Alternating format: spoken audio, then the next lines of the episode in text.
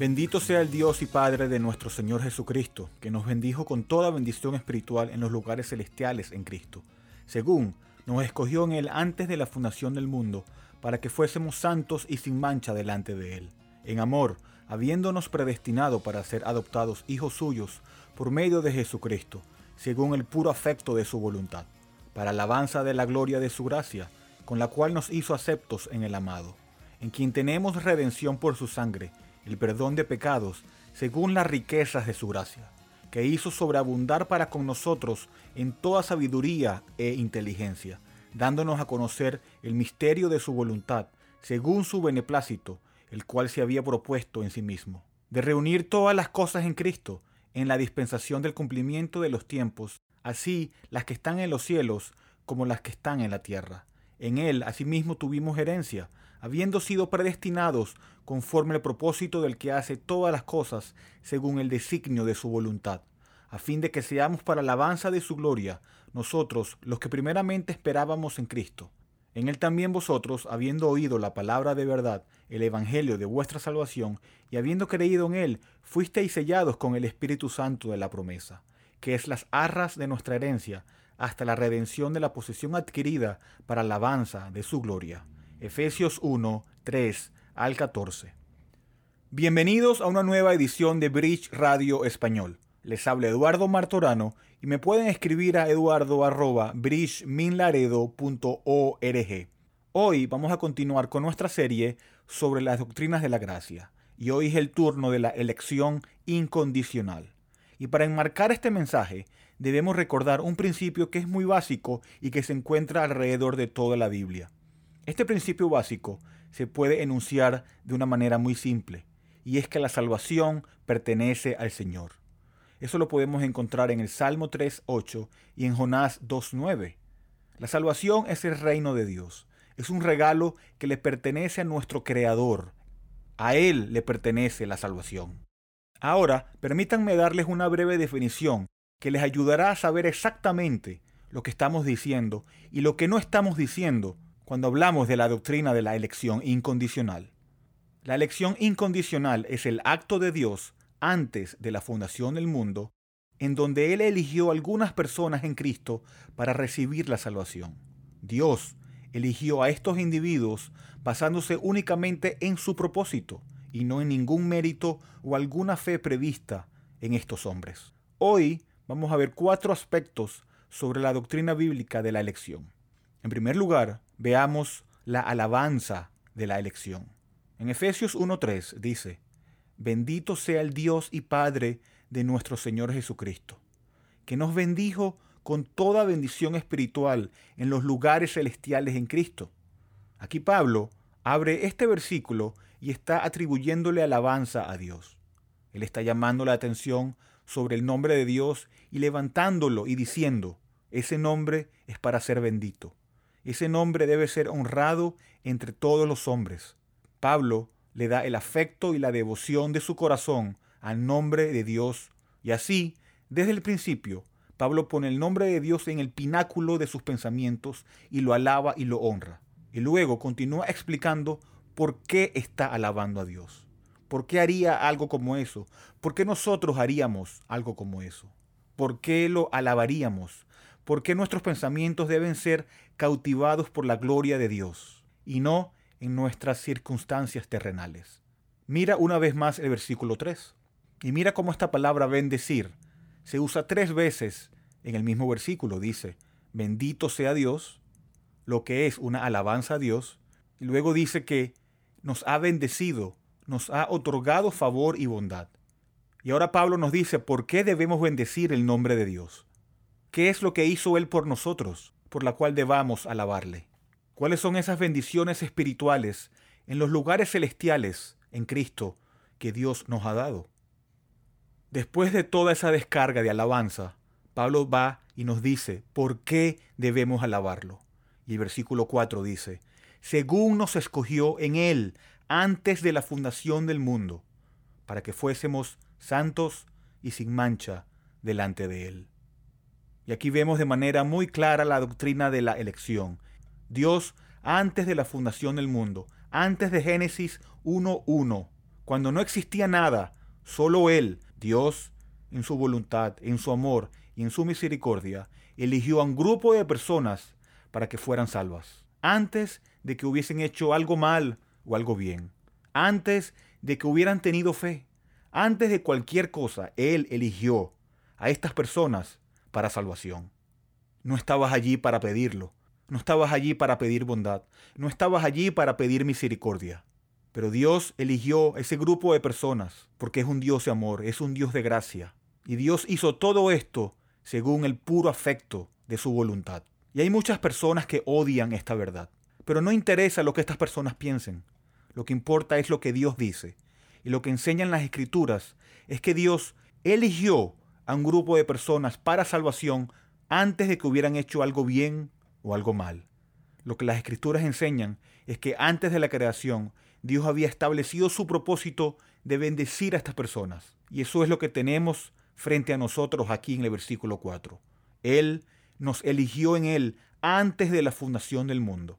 Esa es la enseñanza de las escrituras y por lo tanto debemos tomarla y debemos responder a esta doctrina, adorando a Dios y bendiciendo su nombre.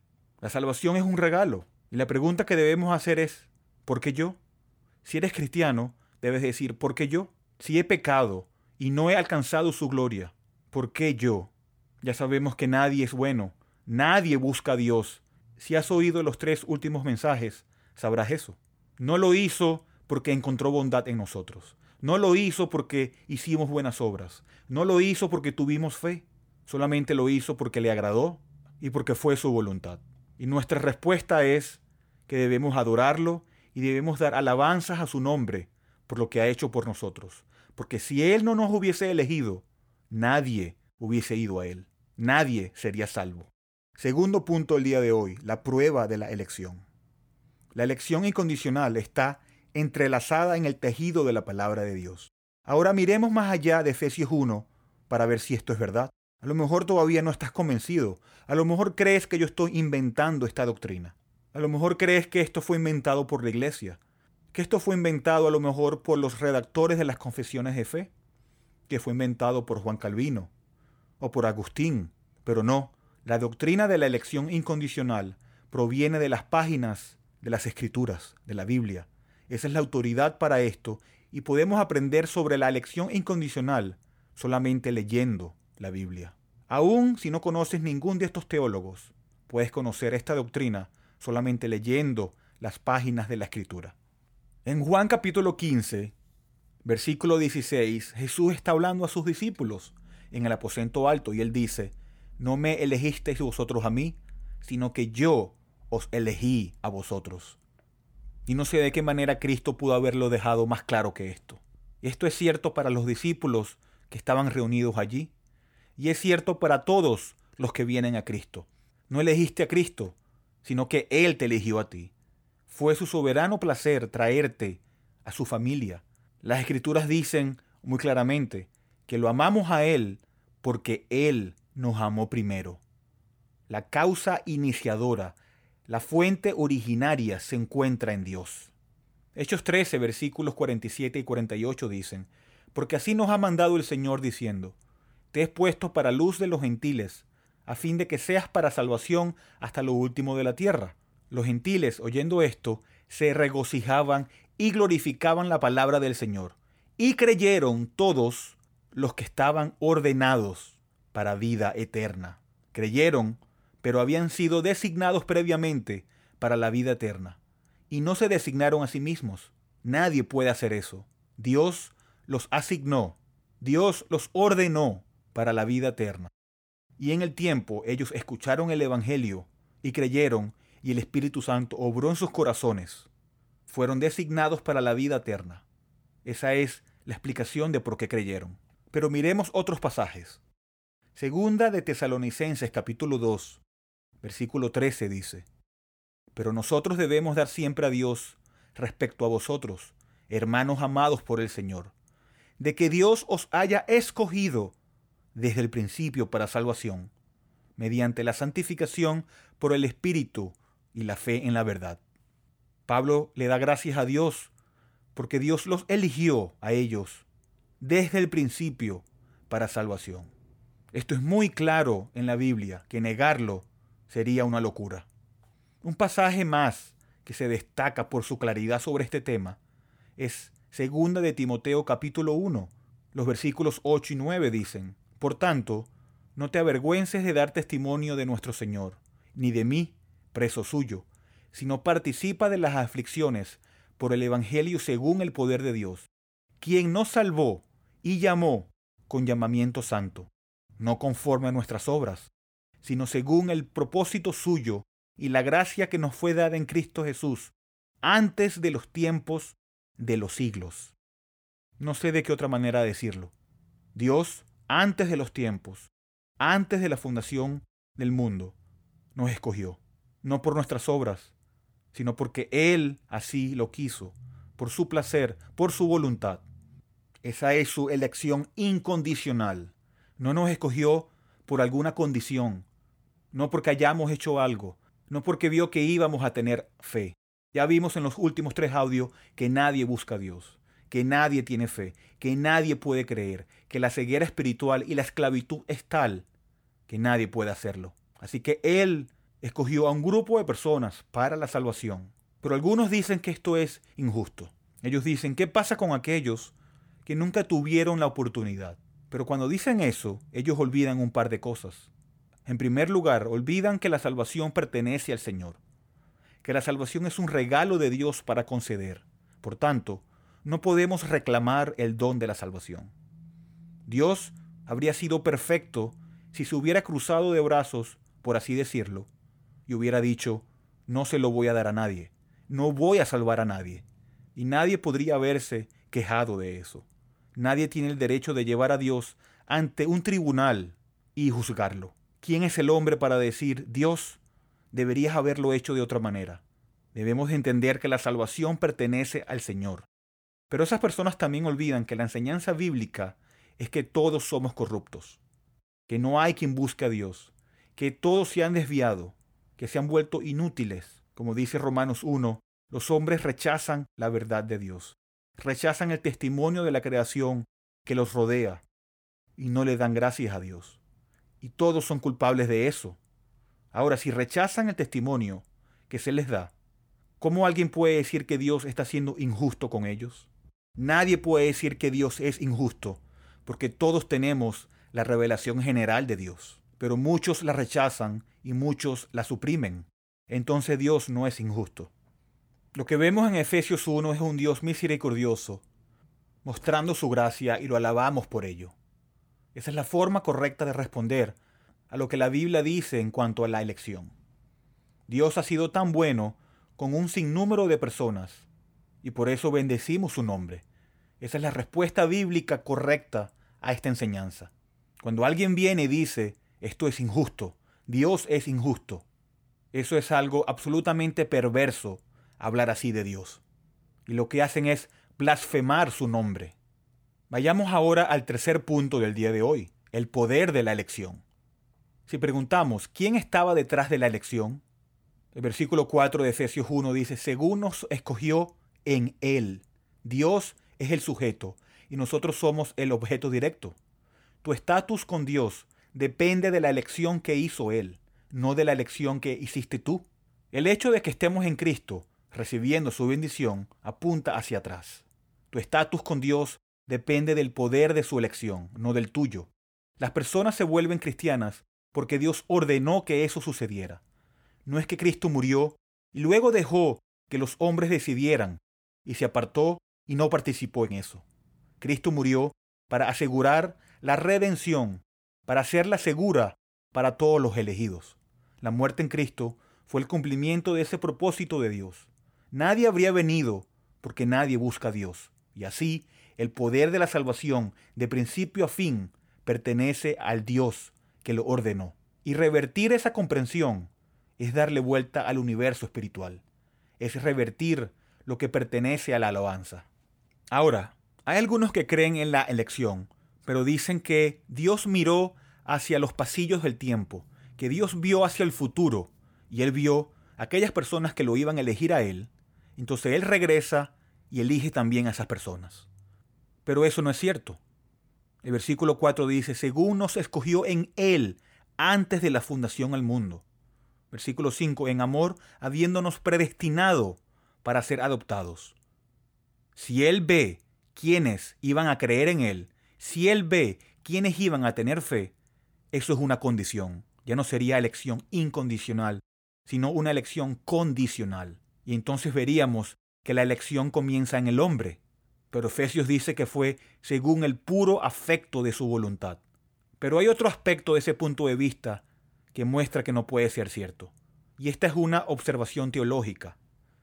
Dicen que Dios mira a través de los pasillos del tiempo y ve quiénes iban a tener fe.